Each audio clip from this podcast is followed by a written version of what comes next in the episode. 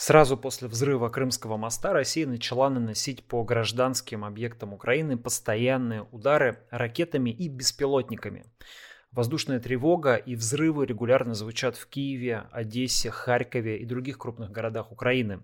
Но ракет у России остается мало, так что в ход пошли дешевые иранские дроны, которые, тем не менее, оказались довольно эффективными. В этом ролике поговорим о том, как иранские беспилотники помогают Путину убивать украинцев, сколько у России осталось ракет и что может сделать Запад, чтобы помешать поставкам иранского оружия в Россию. Меня зовут Дмитрий Кользев. На этом канале каждый день по будням выходят обзоры и разборы важных новостей, а также стримы с гостями и ролики на исторические темы. Подписывайтесь, чтобы не пропустить следующие видео, а я продолжу через секунду. Герань-2 было написано на крыле одного из дронов Камикадзе, обломки которого в сентябре нашли в Украине под Купинском. У России не было своего массового производства беспилотников Камикадзе, поэтому закономерно встал вопрос, откуда взялась новинка. Эксперты сразу предположили, что речь об иранском беспилотнике Шахет-136, который запустили в производство в 2020 году. Еще в июле США заявили, что по их данным Иран собирается поставить России свои беспилотники. И спустя неделю после этого заявления Владимир Путин приехал в Тегеран, где встречался с иранскими лидерами, включая духовного лидера Ирана Али Хаминии. Пресс-секретарь президента Дмитрий Песков утверждал, что стороны не будут обсуждать поставки дронов, а Иран заявлял, что не собирается поставлять оружие ни одной из сторон надеясь на скорейшее прекращение конфликта.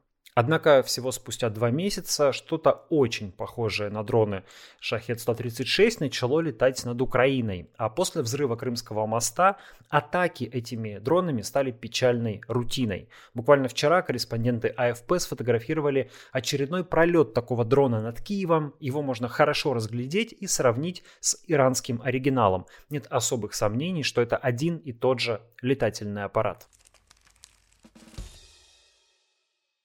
Нужно пояснить, что у России нет массового производства своих беспилотников, хотя у нее были все шансы стать в этом отношении одной из передовых стран. Ведь еще в 80-е годы в Советском Союзе появились военные реактивные беспилотники Ту-141 «Стриж» и Ту-143 «Рейс». Однако затем, в 90-е, из-за нехватки финансирования, Россия вынуждена была выбирать между обычной и беспилотной военной авиацией и сделала ставку на авиацию пилотируемую.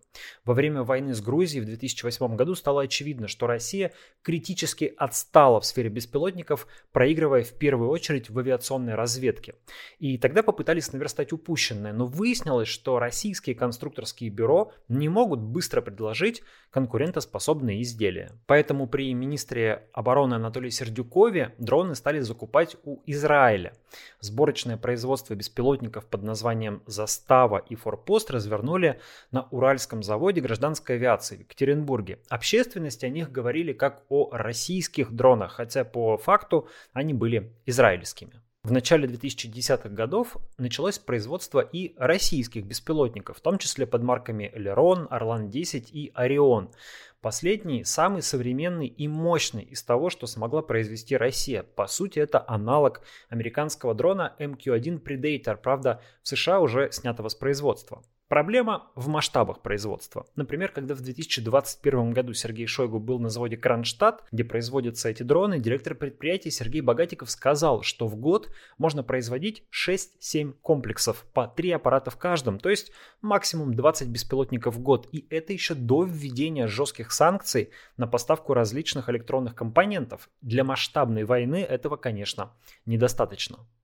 Есть также российские дроны Камикадзе Куб и Ланцет, но они, вероятно, производятся очень небольшими партиями, и мы знаем только о единичных случаях их использования.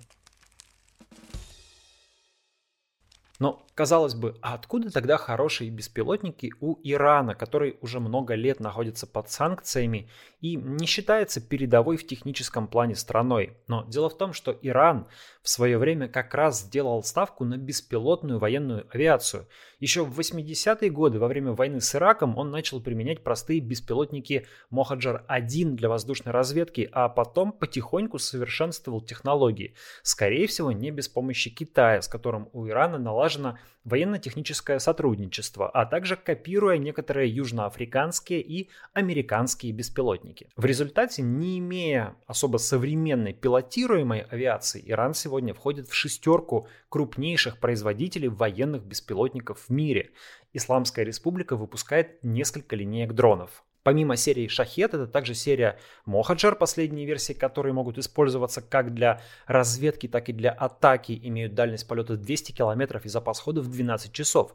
Более ранние версии Мохаджеров поставлялись в Венесуэле и Хезболле, а также участвовали в конфликтах в Сирии и в Ираке. Это также серия дронов Абабиль, Ласточка, ударные дроны Карар, которые также используют для цели указания, и реактивные дроны Киан-1 и Киан-2. Кроме того, Иран с переменным успехом пытается копировать упавшие на его территории американские дроны Lockheed Martin RQ-170 и Boeing Scan Eagle. На их основе были созданы дроны Сакех и Ясир, однако вряд ли их производство ведется в каком-либо большом масштабе.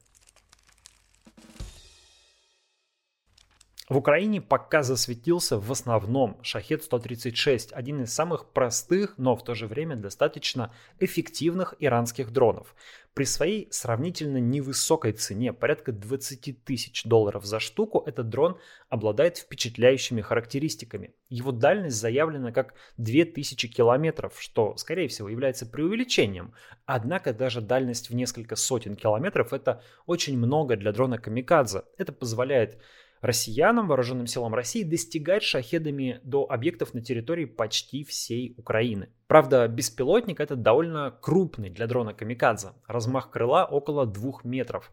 А еще он весьма медленный. Для его передвижения используется китайский двухтактный двигатель внутреннего сгорания, довольно шумный, от чего эти дроны получили название летающих мопедов.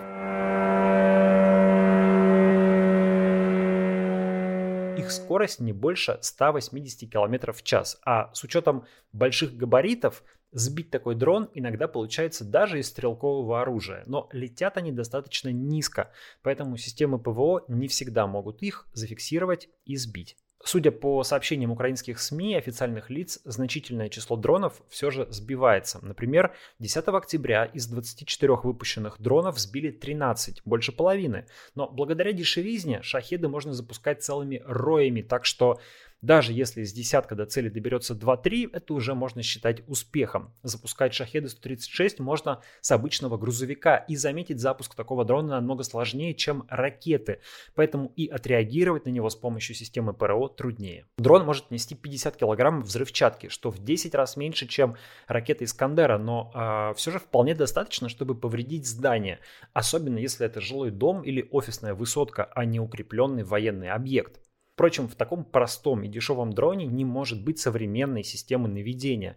Поэтому, как предполагают эксперты, шахеды поражают только стационарные цели и вряд ли могут менять координаты цели после запуска. А значит, Поразить мобильные установки Хаймерс или бронетехнику противника им будет сложно. Они пригодны для ударов по зданиям и другим недвижимым объектам, а также хорошо подходят для отвлечения ПВО противника. Это не чудо-оружие, которое поможет Путину вдруг выиграть войну, но российским войскам дроны помогают.